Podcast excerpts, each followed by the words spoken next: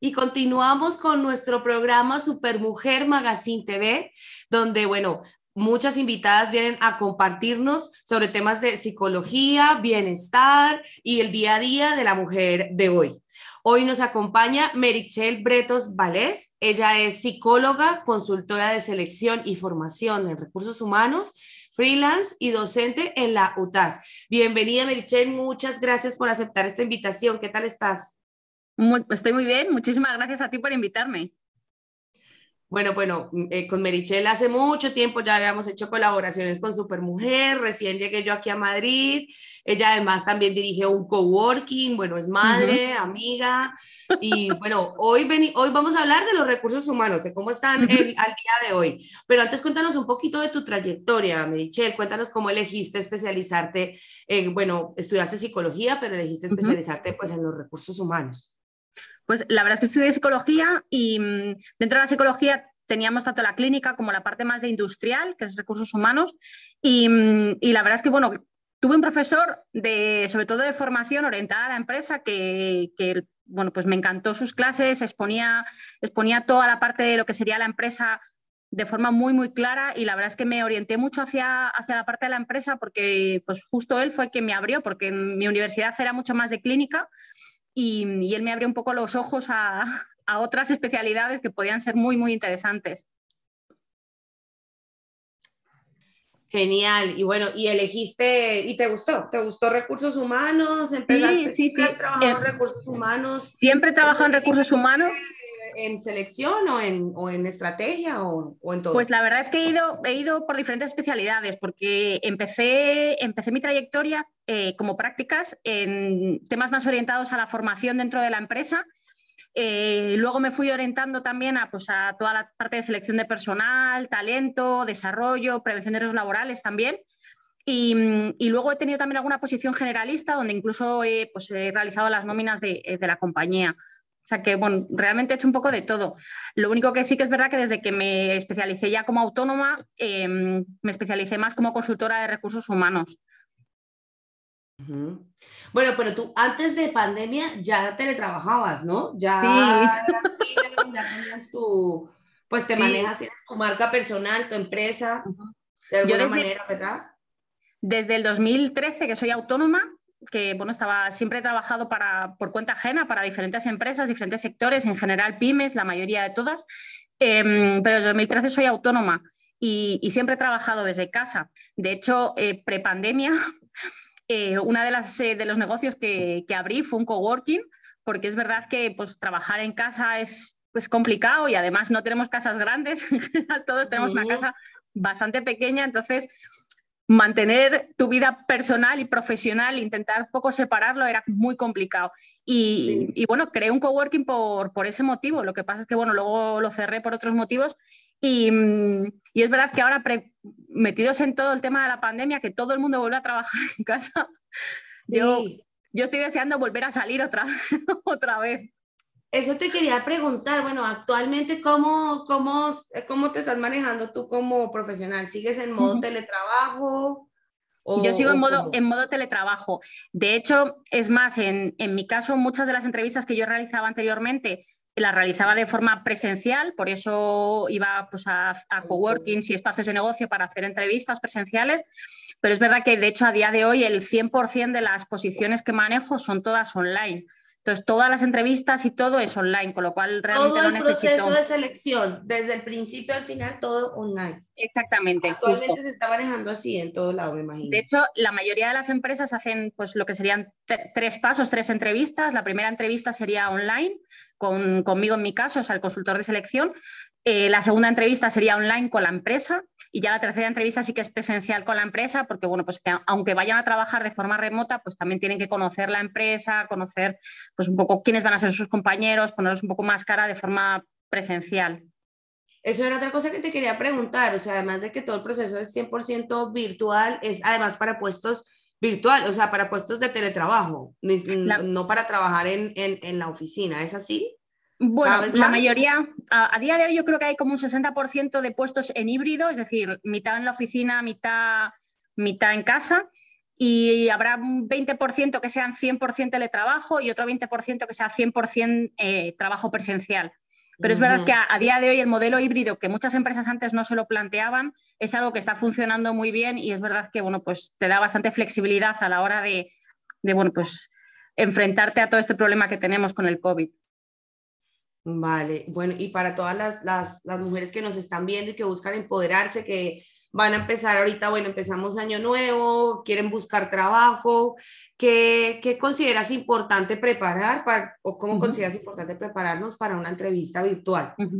Mira, lo primero de todo es em, que tengan claro que se tienen, o sea, que ellas mismas valen para una, o sea, si ya te citamos para una entrevista es porque realmente nos encajas en el puesto de trabajo, que hay muchísima gente que a las entrevistas va súper nervioso, pensando que no le van a coger y demás, que vayan súper claro que, que ahí ya tienen un, punto ganado, por así decirlo, ¿vale?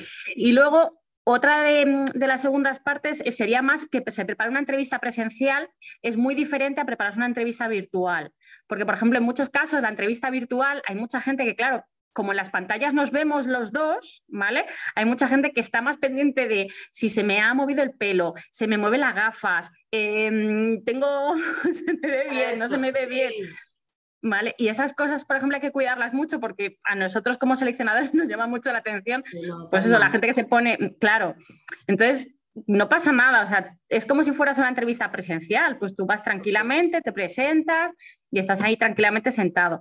Y luego, por ejemplo, el tema de los fondos de pantalla, eso también, pues hay mucha gente que, pues, que los va cambiando o que pone fondos de pantalla como un poco raros no le di pantalla. O sea, como que sí, que no son indicados para esa situación. Claro, exactamente. Entonces, hay fondos de pantalla que están muy bien, que son normales. Incluso hay momentos en los que puedes simplemente poner así como un poco borrado la, la parte del fondo de pantalla. Combinado, que ya existe, sí. Justo, exactamente. Y con eso, con eso ya valdría. No hace falta darle mil vueltas y poner un fondo de pantalla así como muy estiloso, que realmente no, no es necesario. ¿Vale? Incluso es verdad que, de hecho, frente a tener un fondo de pantalla muy estiloso, a tener un fondo de pantalla en la que se te vea la parte de atrás de pues, eh, la habitación desordenada y todo eso, es que mejor el fondo exitoso. Preferible, claro que sí. Pero, pero hay, mucha, hay muchas veces que eso, que le damos mucha importancia a los fondos y, en algunos casos, dependiendo de la conexión a Internet que tengamos, el hecho de estar cambiando los fondos empeora la calidad de la conexión, que al final es casi lo más importante, o sea, tener una buena conexión. Eso principal, claro. Vale, entonces, bueno, ese sería mi, consejo en este caso. Y bueno, ¿y, ¿y, cuáles consideras que son los principales desafíos o esas sorpresas que se pueden dar en una entrevista virtual? Claro, ahí, por ejemplo, yo siempre recomiendo que se pongan en una, en una habitación en la que pues eso, no tengan teléfono, em, se puedan cerrar la puerta y demás, ¿no? Porque, a ver, todos somos humanos. Yo, pues, por ejemplo, si estoy haciendo una entrevista y a alguien le llama un mensajero y se tiene que levantar, pues, no pasa, no pasa absolutamente nada, ¿no? Pero es verdad que estamos muy acostumbrados a hacer entrevistas en unos espacios cerrados em, en el que, bueno, pues sabes que la persona está delante tuyo y no le van a llamar por teléfono porque lo tienen sonorizado, mm, el diálogo va a ser fluido porque le tienes delante. Entonces, Aquí hay que tener en cuenta que, bueno, que en algún momento se puede perder la conexión y no pasa nada, que no se pongan nerviosos, que se puede ir tanto la conexión suya como la nuestra, como, como, como reclutadores, o sea, que no hay ningún problema. Y luego, pues lo mismo que te decía, pues es verdad que te pueden llamar a casa y en una entrevista presencial, pues no, mm, pues no te llamarían porque obviamente no estás allí, pero que que lo que quiero que tengan en cuenta es que es verdad que te pueden pasar algunos acontecimientos que no pasarían en una entrevista presencial, pero que no pasa nada, que puedes atenderlos, o sea, que, no, hay problema. Que hay mucha gente que te dice, ay, espera, espera, y dices, simplemente lo, lo insonorizas, o sea, insonorizas la conversación, le dices a la persona que te está haciendo la entrevista, solo un segundo, insonorizas la conversación, súper importante, que yo hay veces que escucho conversaciones que no debería, pero bueno, eh, insonorizas y tienes, haces lo que tengas que hacer un segundo y continúas la entrevista, que no hay ningún problema. Y, y, bueno, y así como ahorita estamos con el auge de la inteligencia artificial o algo así, también te podría salir como candidato, no sé, hacer un test con una mm, aplicación ahí en vivo, en directo, o alguna sorpresa de ese tipo, ¿no? Bueno, y aquí está el jefe, ha, ha estado escuchando todo el tiempo, ay, te cosas así. De ese tipo también se puede aprovechar la parte virtual como para eh, abarcar varios aspectos de una entrevista de trabajo. ¿Tú qué opinas? Justo. Lo que también, también es súper importante, el hecho de que hagas una entrevista desde casa no significa que no tengas que ir, por ejemplo, en traje o, bien vestido, ¿no? O sea, pues no sé, si estás buscando un trabajo como comercial, por ejemplo, pues obviamente pues tienes que vestir de forma formal, que aunque no estás, no estás en una empresa de forma presencial, pero bueno, el hecho de que pues, te pongas, te arregles, te pongas serio para la entrevista y demás, eso también pues tiene puntos. Claro. Que son muy positivos. Claro, genial.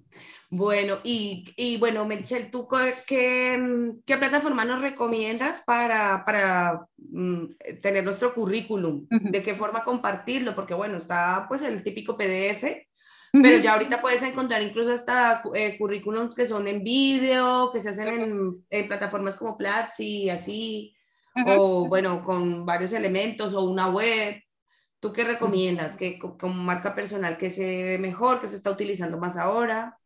Pues yo lo que sobre todo recomiendo es que eh, bien sea en vídeo o bien sea en PDF, pongan todos los datos que quieren poner, ¿vale? Es decir, sepan, pues, eh, eh, sepan redactar y esquematizar bien su experiencia, lo que han hecho, qué es lo que buscan, o sea, poner todos los datos que sean importantes, porque muchas veces eh, tendemos a lo mejor que ahora pues está mucho la moda de poner currículums creativos y hay veces que haces un currículum creativo que está muy bien y muy bonito y demás, pero realmente no sabes captar lo que está buscando el entrevistador, que a lo mejor la empresa está buscando a alguien que sepa de, no sé, por ejemplo, facturación, de mm, nóminas y de tal. Entonces, si esas tres palabras no vienen, no vienen reflejadas en tu experiencia laboral, pues a lo mejor te pueden llegar a descartar cuando realmente sí que tienes esa experiencia laboral. Entonces, mm. yo creo que es más, más eficaz tener un currículum bien redactado frente a tener a lo mejor un currículum muy creativo que llame mucho la atención, pero que puedan llegar a faltar datos que son necesarios. Claro, evidentemente. Los datos es principal, principal, mm. importante que esté actualizado y que se enfoque a lo que quieres, al perfil que quieres. Genial. ¿Y qué aplicaciones o qué web nos recomiendas para buscar trabajo? En este 2020? Pues, mira, cada vez hay más, más aplicaciones enfocadas a pues, diferentes eh, posiciones, ¿no? Dependiendo un poco de la especialidad que tengas. LinkedIn es una aplicación que recoge casi todas las especialidades, ¿vale? Y luego podemos tener InfoJobs, em, temas, por ejemplo, de marketing, comercial, por ejemplo, doméstica, funciona muy bien. O sea, es verdad que, que puedes pensar que estás perdiendo el tiempo mirando en muchísimas páginas web, pero es verdad que a día de hoy los reclutadores eh, publicamos en diferentes plataformas para, para, poder encontrar la persona más especialista en algo que estamos buscando. Entonces yo, bueno, recomiendo que inviertan tiempo en diferentes... áreas. Exactamente, sí, justo. Genial, vale. Bueno, y Merichel, tú desde tu plataforma, ¿qué recursos nos ofreces? ¿Tienes algún blog, algún, alguna web o algo donde podamos localizarte o contar contigo? Yo, bueno, desde LinkedIn me puedes encontrar. Es verdad que siempre pienso en que tengo que abrir un blog, pero al final es algo que voy dejando y desde que te conocí, de hecho, siempre te lo digo, tengo que abrir un blog y es algo que, bueno, pues voy dejando, voy dejando y, llega el momento que al final en casa del herrero cuchillo de palo. Pero... para compartir un montón de información, imagínate tantos años ahí detrás de recursos humanos. Sí, sí, sí. Podemos hacer unas píldoras para el canal si quieres, para justo, seguir pues mira, no sería, no sería ninguna mala idea. Vamos luego a hablar tú y yo y vamos a intentar gestionar. Venga, lo hablamos, claro que sí, Merichel. Pues bueno, pues te consiguen entonces en LinkedIn, Merichel Bretos. Y bueno, pues eh, encantadísimos de tenerte. Muchísimas gracias por aceptar esta invitación, por estar aquí hoy. Bueno, y nosotros continuamos con nuestro programa en Supermujer Magazine TV.